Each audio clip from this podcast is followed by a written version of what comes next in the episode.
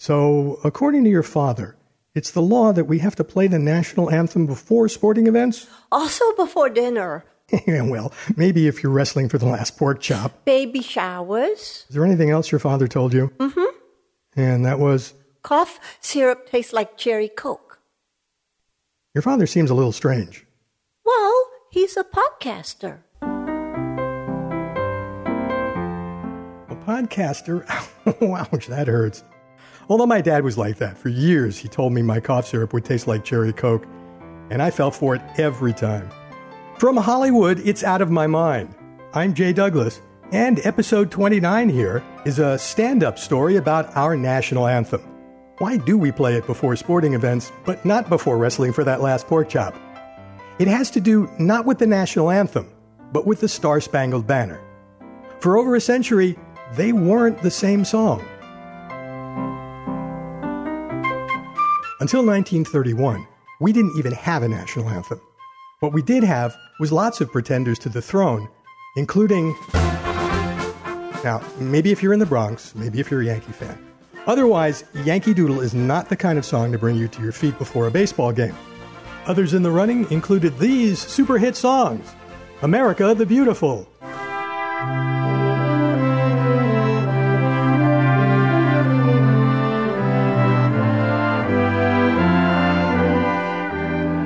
My country, tis of thee.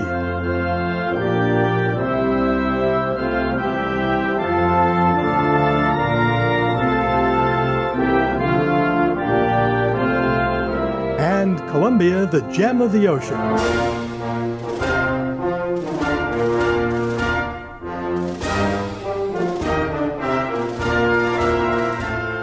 Little 60s disc jockey flashback moment there. But the sentimental favorite the long-time sentimental favorite was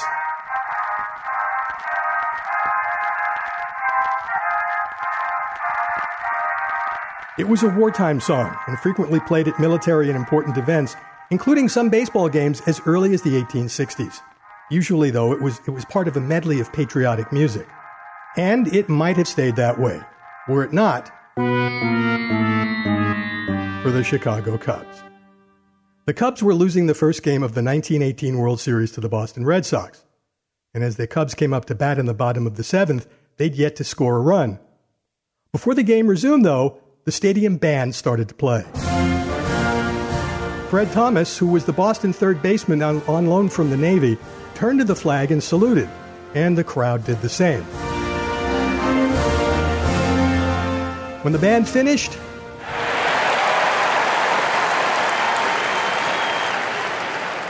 From then on, the Star Spangled Banner was played at the start of every World Series game. That was true until John Ambrose Fleming invented a way of amplifying sound. We call it the vacuum tube. When teams could replace expensive bands with a public address system and a recording, they started playing the Star Spangled Banner before just about every game. From baseball, the idea jumped to other sports that wanted to capture the credibility of America's national pastime. The Star Spangled Banner became our national anthem by an act of Congress in 1931. But all the pomp associated with it, standing facing the flag, for example, that all stems not from the law, but from a military tradition surrounding the Star Spangled Banner itself. And for the record, cough syrup doesn't taste like cherry coke. Ever. And that's the story I call Standing on Ceremony. I feel so patriotic all of a sudden. My thanks to Amanda Serra, the co star of the web series Carbon Dating, for getting around with me in the show opening. Now, come on, you didn't think I'd risk working with a real kid. No, that's not even funny. Not funny at all. You want funny? Go to the Carbon Dating channel on YouTube and watch some episodes. You'll laugh your spleen off. Hey, if you can laugh your tuchus off, you can laugh your spleen off too. Why not try something different? Then come back here next Tuesday at 6 a.m. Eastern for another little known story about some well known stuff. That's a good time for us to chat again. I'm Jay Douglas. Out of My Mind is produced by Penny Summers and is a copyrighted production of the Theater of Your Mind Incorporated, Hollywood, California.